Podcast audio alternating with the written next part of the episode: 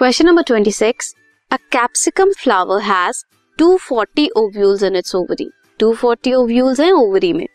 But it produces a fruit with only 180 viable seeds 240 में से सिर्फ़ 180 वायबल सीड्स फॉर्म हुए.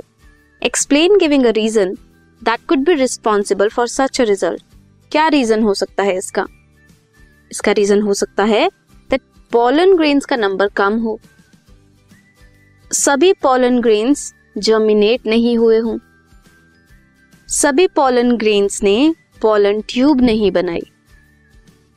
पॉलन ग्रेन्स कंपैटिबल नहीं थे। आउट ऑफ़ 240 60 ओव्यूल्स फर्टिलाइज नहीं हुए। सिर्फ़ 180 फर्टिलाइज हुए। ये रीजन हो सकता है। Next is describe the development of an endosperm in a viable seed endosperm की डेवलपमेंट कैसे हुई वाइएबल सीड में?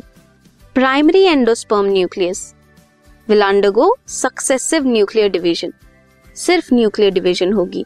इसकी वजह से फ्री न्यूक्लियर एंडोस्पर्म फॉर्म होगा।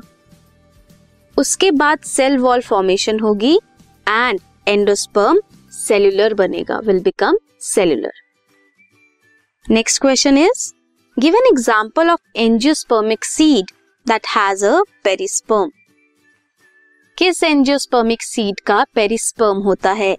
And name the part of perisperm develop from और पेरिस्पर्म डेवलप कहाँ से होता है?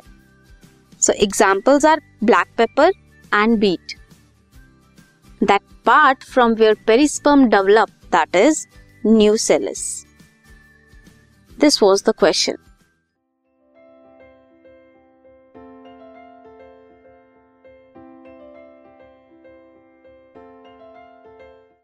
this podcast is brought you by Hubhopper Shiksha Abhiyan अगर आपको ये पॉडकास्ट पसंद आया तो प्लीज़ लाइक शेयर और सब्सक्राइब करें और वीडियो क्लासेस के लिए शिक्षा अभियान के यूट्यूब चैनल पर जाएँ।